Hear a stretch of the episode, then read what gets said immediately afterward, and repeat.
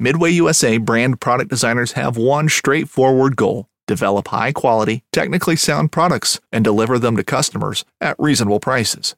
If you are immersed in the shooting sports industry and pay close attention to every single detail, you know our products are built right and stand up to everyday use. Who has shooting mats and range bag systems to hunting clothing and just about everything for the outdoors? Log on and shop 24 7 with super fast shipping. MidwayUSA.com. Fishing like a local isn't just about catching fish, it's about connecting with the environment and the people who call it home. It's about hearing the stories and traditions that have been passed down for generations and sharing unforgettable moments with the people you meet along the way. Fishing like a local is having an experience that stays with you forever. And with Fishing Booker, you can experience it too, no matter where you are. Discover your next adventure on Fishing Booker.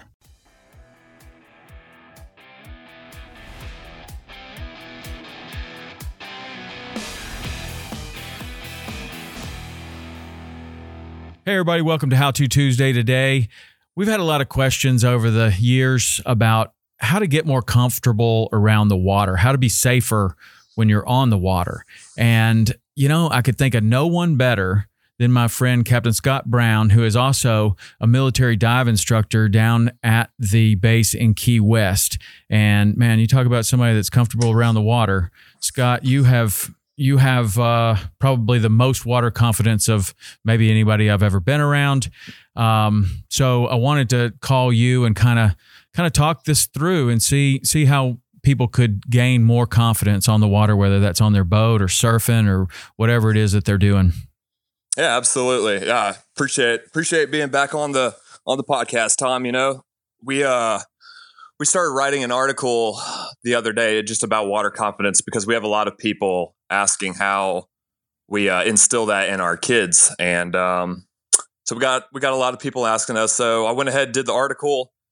Uh, we did a short video, and then uh, glad we could follow it up with this podcast. But yeah, the way that I Yeah. the way that I view water confidence is just being mentally and physically prepared for anything in like the maritime environment. You know, I mean, if you, if you truly think about it, I want to say 71% of the earth is covered in water. So it's inevitable that we as humans are going to encounter that foreign environment, you know. But Mm-hmm. um, the way that it's practical for kids is obviously in terms of safety, you know, and that's that's kids and adults. I mean, from 2005 to 2014, uh, there was like 3,500 uh, fatal unintentional drownings in the United States, and that's that's annually, and uh, we're talking 10 drownings per day, and that's non-boat related. I mean, if you want to start talking boats, there's like 332 people that drown from boat accidents in addition to that number but and Wow. one in one in five of those are are kids 14 years and younger so i mean it's pretty imperative that um, you as an adult are confident in the water especially if you're going to be responsible for kids in the water and that's that's near the water you don't have to necessarily be in the water but you should have a pretty good understanding of how the water affects us, you know. But So, And I'm so sure how do you've recommend that. that. people? Yeah, how do you recommend that that people gain that experience? so every single time a human being is in the water, your body is adapting to that environment, and that's that's mentally and actually physically, if you want to look at it from the diving perspective. But we're gonna we're gonna go more into like that mental aspect. Um, and that's everything in life. You should have a good understanding mentally on on what you're doing, um, especially in an environment that is foreign to you. And just because you're on a boat every day and you're constantly out on the water, that's all on a boat. If you were to fall into the water, that's a totally different situation, and you got to be mentally prepared for that. Which leads right into physically. Um, every single year that I lived in Destin, Florida, there was a usually obese, unathletic person that died from heart attack because of his inability to get to shore and the knowledge required to get out of that rip current. And so even trained athletes can work themselves beyond 180 beats per minute and then succumb to physical exhaustion, and then that leads to drowning. So Mm-hmm. the way that we mitigate that, you know, is um, signing up for possibly a waterman survival course, signing up for a freediving course, um, signing up for swim lessons. You know, I'm kind of outrunning my headlights here because there's a lot of people in the United States that can't even swim. You know, that life jacket's only going to save you for so long. And then it's going to come down to treading water, being able to float. There was a another study done. It was like 88% of people in the United States said that they could survive in the in the water. 44% of those people couldn't execute the five basic tasks that it took to survive in the water. And they're they're basic tasks Wait. that you and I take for granted. It was like What are they? treading water, treading water, I believe, um, being able to pull yourself uh, onto the gunnel or out of the pool, being able to get back on a boat, just being able to possess the bod- upper body strength to be able to lift yourself out of a zero gravity environment. Some other ones Yeah. were just swim. I think it was like a simple one, like swim 50 meters, something ridiculous. And half of America couldn't even, or 44% of America couldn't even do that. I mean, in the state of Florida alone, you're surrounded by water. I mean, if you can't pull yourself out of a pool, I mean, that's that's a pretty sad way to go. I right. mean, and and you know the other thing that that a lot of people don't think about is yeah you know I, I swim all the time I'm I'm a good swimmer I'm very confident in the water but you're wearing shoes and you know maybe if it's raining or bad weather which would be likely scenario for somebody to go over now you're wearing a rain suit and shoes and maybe you've never experienced a water environment wearing those type of clothes. Like it wouldn't be just the worst idea to throw yourself in a in a safe environment like a swimming pool and try to get out of those clothes at least once to to practice it you know like i don't think people necessarily do that do they Oh, I, I totally agree. I mean, there's like a couple of tests that we do um, eh, on the military side of things. And one of them is just to prove that you are a totally different person with materials on as opposed to just jumping in with board shorts or or a swimming suit.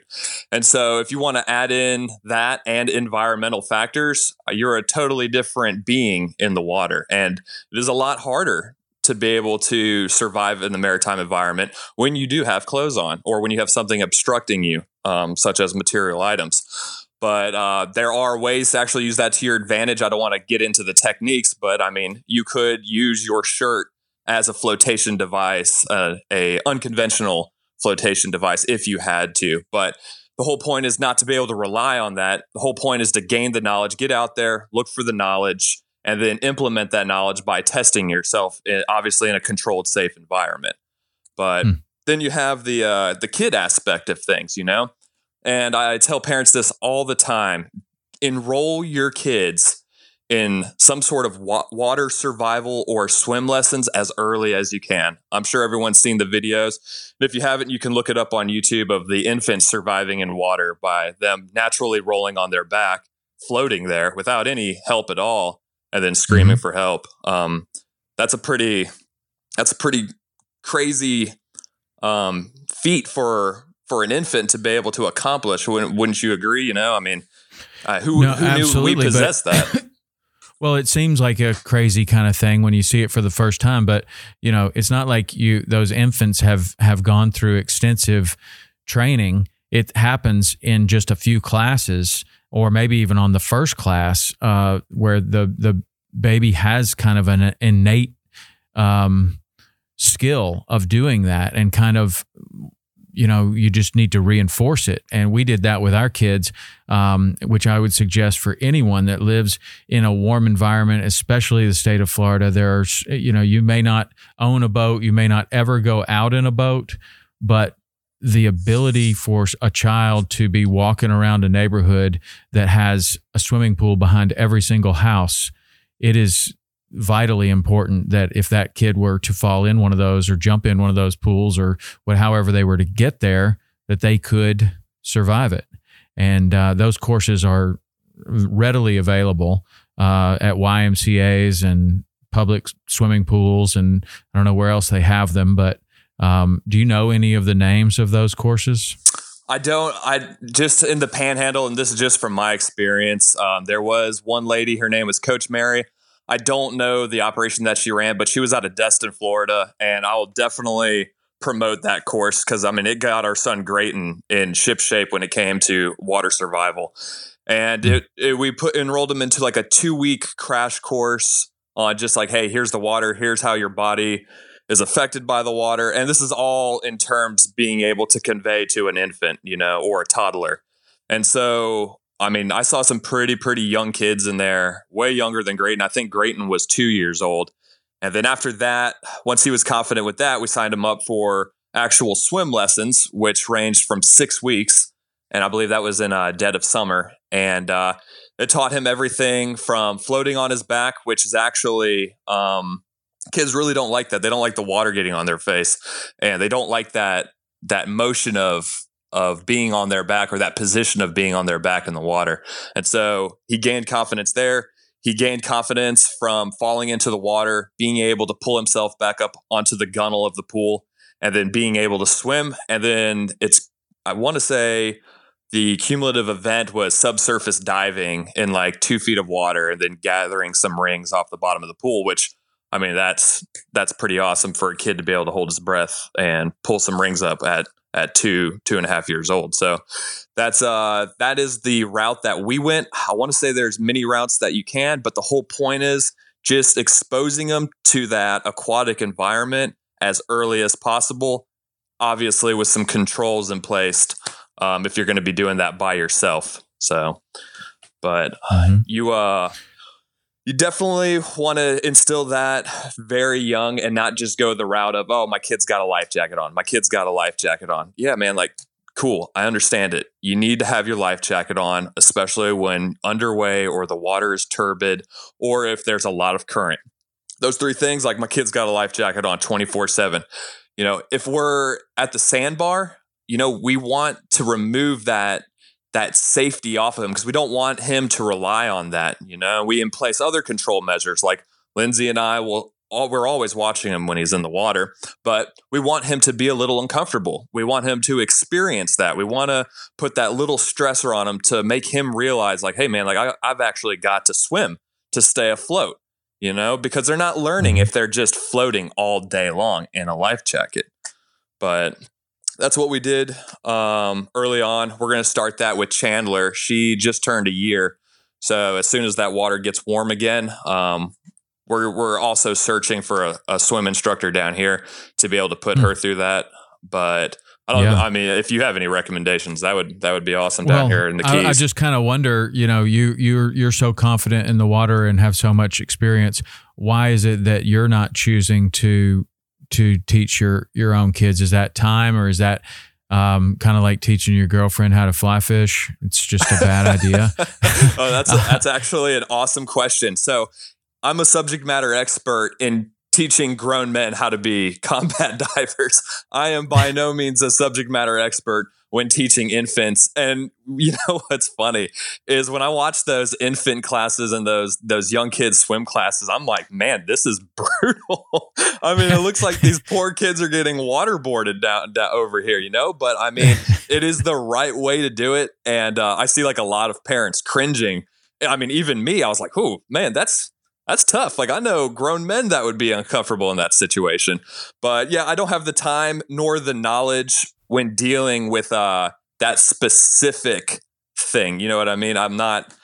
Right. I, don't, I don't know enough, and I'm not comfortable enough. Not to say that I couldn't do it, but obviously, if I went and researched how to do it, um, but that just comes down to time. You know, I, I would rather have a subject matter expert do that with my kids than than myself. You know what I mean? Mm-hmm. Good point. Um, what about as uh, the one thing that that we talked about um, quickly that I see as as kind of a, a problem that has a, a pretty easy solution for for the most part is the inability to lift yourself back up onto the boat. And this is something that I would imagine a lot of people think they have that ability, but they really don't. And as you um, you see different boats, you know, you go to a higher and higher side sided boat, I mean, sometimes that can be really difficult. You can't even, even if you're an elite athlete, you may not be able to reach the side of an offshore boat. And this was something that was going on in the bass world uh, many years ago, where they kind of realized, wow, these boats are really sleek. They're also very slippery. They're, you know, people are waxing these things, and you try to get in a bass boat it was oh, very yeah, difficult and so they came up with this this ladder system that is now being the same type of ladder system is being put on um, offshore boats and bay boats and every kind of boat because it's just a great idea. It it collapses into the hull and you you know pull this string and it pulls this ladder out and steps kind of um, unfold. And so it, it's just always there and it's Absolutely. basically an emergency ladder. You could use it for boarding, you know, for for diving or whatever, but it's you could come up with a better ladder. Uh, yeah, that's to, a good if you point. were getting in the boat in and out. But that's that's the kind of thing that that that's really just a little bit of money, and that's just a an option that you can pick on on a boat where hopefully you'll never have to use it. You'll oh, hopefully oh, you'll never have to. But you know, that that comes boats down are hard to, to get into. Oh, uh, oh yeah, totally agreed. You know that that comes down to knowing your environment and knowing your limitations. And and you brought up a perfectly good point: falling into the water, not being able to get back up. And I take we take advantage of that. Um, and we, we never really, I never even really thought about that because my my uh my Maverick is so low to the water in the back that it's easy for Grayton to to jump back up onto the stern of the boat. And mm-hmm. uh, yeah, if that was a center console, I mean, that would he would have to have a ladder. I mean, I would need a ladder if I didn't have fins on to be able to get up on the back. But yeah, that's uh, you got to know your limitations and you have to know your environment um, all the time, especially when in, you're in the water. But and not just that, I wanted to bring up another point. This is a little um, outside of water confidence, but it, it ties into it. I see a lot of parents riding around without their safety leashes on in their boats. And I know a couple horror stories, and I know one guy, an acquaintance that died from not wearing a safety leash. He got ejected out of the boat. He tried to swim back to the boat while it was on, and the boat's doing circles, and it ran over him. I mean, if your oh, kids man. are if your kids are in your boat and you get ejected and you're not wearing that safety leash and that boat keeps on going, I mean that that's horrible, you know, and it could have easily been prevented.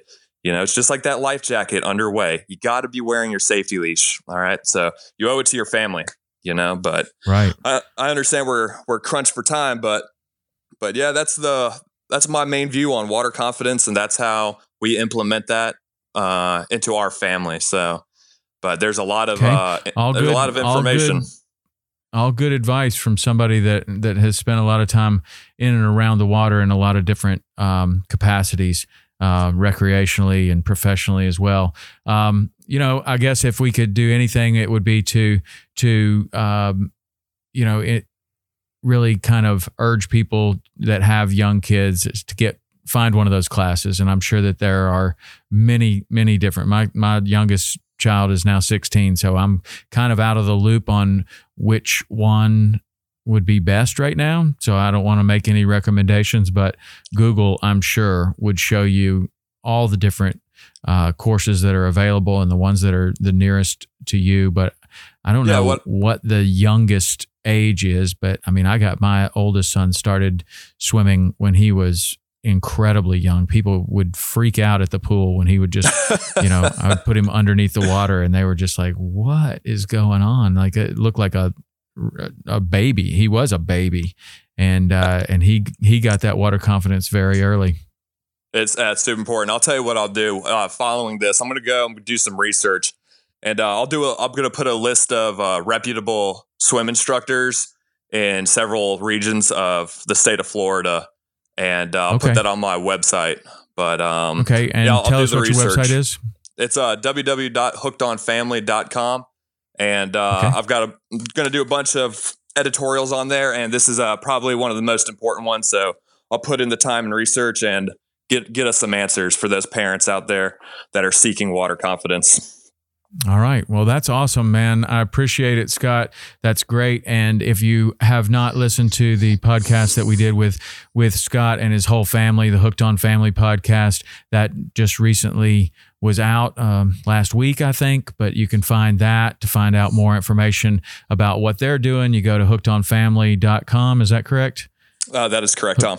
Hookedonfamily.com. And then you've got a YouTube page, um, also Hooked on Family. That's that correct. right? Yep. Okay. And then your charter service is Push It Good Inshore.